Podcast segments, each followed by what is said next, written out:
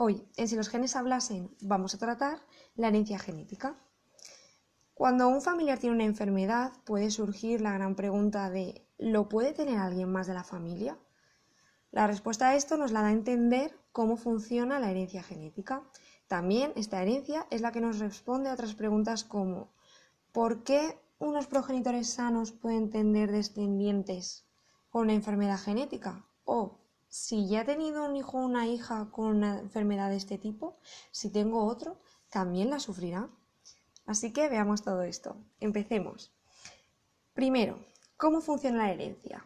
Pues imagínate que el organismo humano está compuesto por muchos tipos de células y cada uno de estos tipos es el encargado de una función.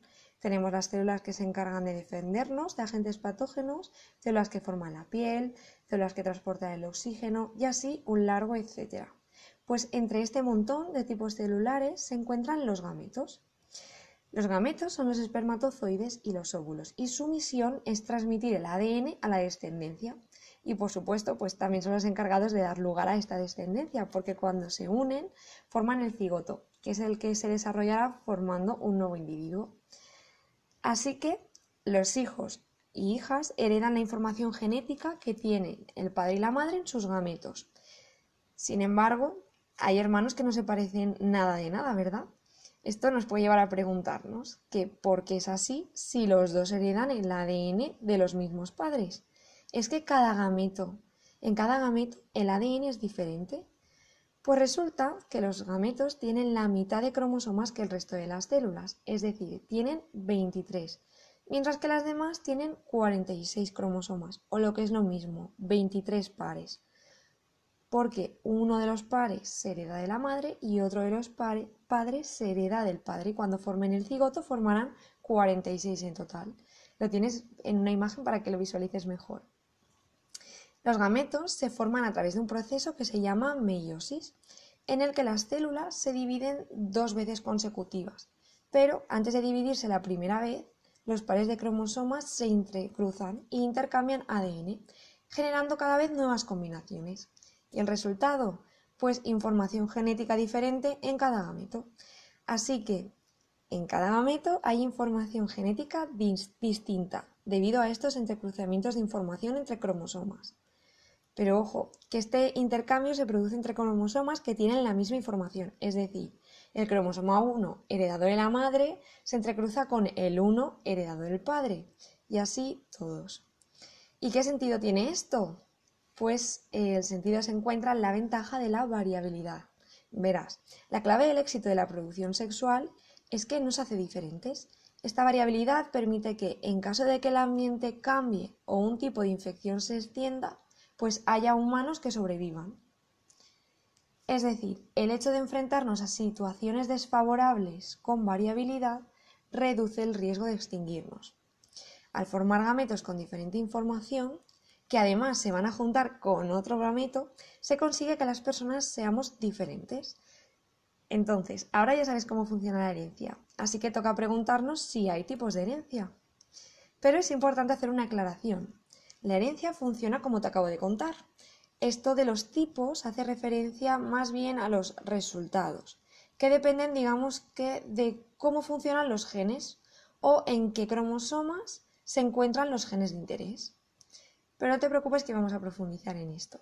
¿A qué me refiero con cómo funcionan los genes? Pues verás, tenemos dos copias de todos los genes, una de la madre y otra del padre. Hay genes que para llevar a cabo su función necesitan que las dos copias estén en perfecto estado. En cambio, otros con una copia buena pueden funcionar.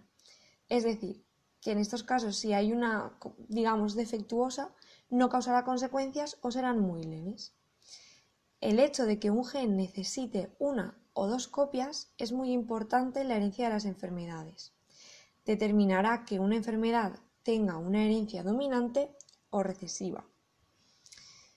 Apunte importante, aunque vayamos a ver los tipos de herencia asociados a enfermedades, lo mismo es para cualquier característica. Lo que pasa es que se utilizan para las enfermedades porque pues, ayuda a entender y a saber el riesgo que tienen de ser heredadas. Así que empecemos a ver estos tipos. El primero es la herencia dominante. La herencia dominante se produce en aquellos casos en los que los genes necesitan las dos copias en perfecto estado para funcionar. Dicho esto, imaginemos una mutación en un gen de este tipo que causa una enfermedad, por ejemplo, la mutación de la enfermedad de Huntington. Si un progenitor tiene una copia del gen con la mutación de esta enfermedad y la transmite a su, a su descendencia, esta mutación estropea la copia del gen, la inhabilita. Así que la copia que queda en buen estado pues no puede llevar a cabo las funciones correctamente porque necesitaba la otra. Entonces, ¿qué ocurre aquí? Pues que el progenitor y el descendiente tendrán la enfermedad. La herencia es dominante porque con heredar una sola copia defectuosa basta para tener la enfermedad. Después tenemos otro tipo que es la herencia recesiva. Este tipo de herencia ocurre en genes en los que con una copia buena pues pueden llevar a cabo su función. Entonces, ahora imaginemos la mutación de la fibrosis quística que ocurre en un gen que con una copia puede funcionar. Para que alguien tenga esta enfermedad necesita heredar las dos copias con la mutación, es decir, que los gametos del padre y de la madre deben tener esta mutación. ¿Qué ocurre aquí? Los progenitores serán portadores de la enfermedad, pero estarán sanos, porque recuerda que tienen una copia buena. Los descendientes que hereden las dos copias, una del padre y una de la madre, tendrán la enfermedad. La herencia es recesiva porque hay que heredar las dos copias del gen con la mutación para finalmente sufrir la enfermedad. Y tanto esta herencia dominante que hemos visto como la recesiva pueden ser de los dos tipos que vamos a ver ahora, que son autosómica o ligada al cromosoma X, según en qué cromosoma esté el gen de interés. Veamos la herencia autosómica. Este término eh, hace referencia a genes que están en los autosomas, y los autosomas son todos aquellos cromosomas excepto el X y el Y. Tendrá esta herencia cualquier gen que esté en estos cromosomas. ¿Y qué implica esto? Pues en la herencia autosómica la enfermedad podrá transmitirse y afectar tanto a hombres como a mujeres por igual. Eh, dependerá de que sea recesiva o dominante el hecho de que se tengan que heredar una o dos copias. Después tenemos la herencia ligada al cromosoma X y esta se presenta en los genes que están en el cromosoma X. ¿Qué implica esto? Pues que en este tipo de herencia las mujeres pueden ser portadoras de la enfermedad pero mayoritariamente están sanas y si tienen la enfermedad es muy leve. En este caso, los hombres y las mujeres tienen eh, la misma probabilidad de heredar, pero no de sufrir la enfermedad. Las mujeres pueden ser sanas al tener dos copias del cromosoma X, pero los hombres, la única copia del gen que tienen estará afectada, por lo que tendrán la enfermedad. Y nuevamente, tanto la autosómica como la ligada al X pueden ser dominantes o recesivas en función de si el gen de interés necesita dos copias en perfecto estado para funcionar o si con una le basta. Decirte que he dejado imágenes en los, tipos, en los diferentes tipos de herencia para que puedas verlo mejor. Y bien, entonces, ¿qué enfermedades se heredan? Pues se hereda toda la información genética que está en los cromosomas, en los gametos que nos forman pero no todas las enfermedades dependen únicamente de la genética. veamos primero las enfermedades genéticas. Esas enfermedades se producen porque hay alguna alteración en el ADN que es suficiente para que se produzca la enfermedad. En estos casos sí que podemos saber la probabilidad de, que hay de heredarla, de sufrirla o de transmitirla a nuestra descendencia.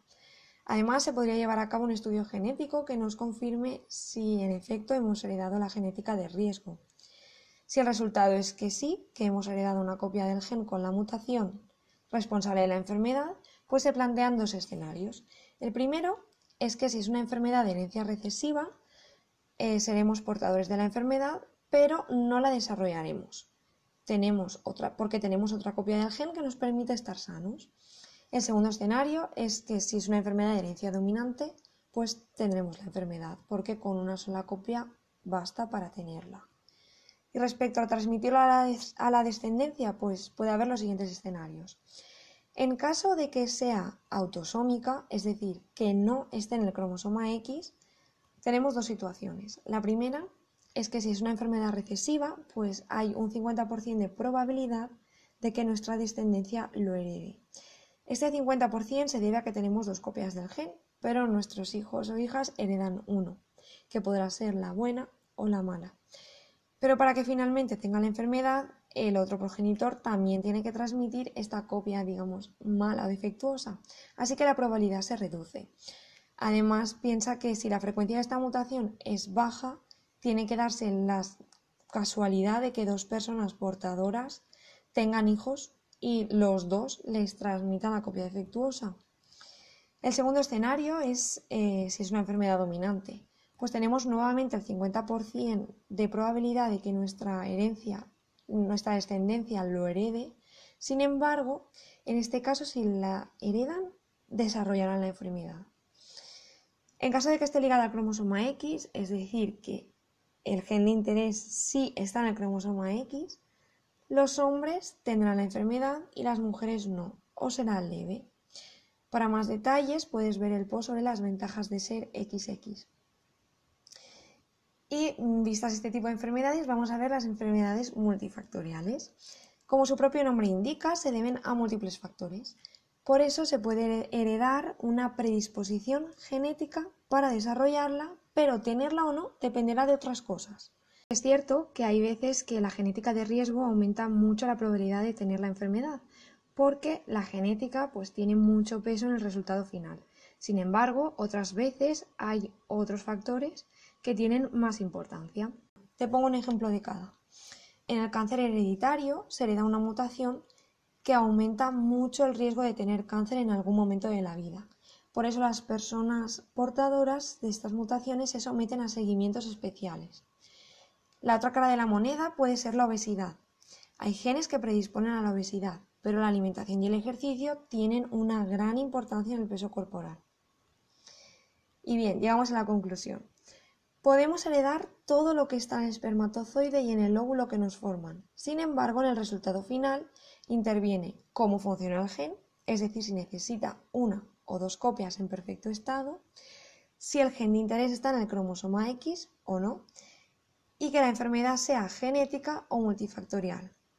Cuando se tiene un hijo o hija con una enfermedad genética, se hace un estudio que permite saber si los padres son portadores. De este modo se puede saber el riesgo de tener otro descendiente con la misma enfermedad porque puede ocurrir que la mutación responsable del problema, digamos que sea de nuevo. Esto quiere decir que se ha producido de forma puntual y nueva en el cigoto o en uno de los gametos que lo origina. Por otra parte, te he contado que la, te he contado la dominancia y recesividad, pero hay otras interacciones más complejas, como la codominancia o la dominancia incompleta aunque incluirlo pues ya era complicarlo demasiado y nos alejaba la intención eh, del post, que es entender la herencia genética y sus implicaciones en la vida real.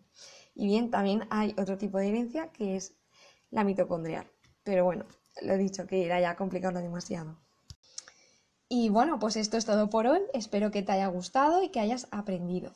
Si tienes cualquier duda, comentario o sugerencia, puedes dejarlo en comentarios o bien utilizar el formulario de la página de contacto que puedes encontrar en el blog de Si los genes hablasen.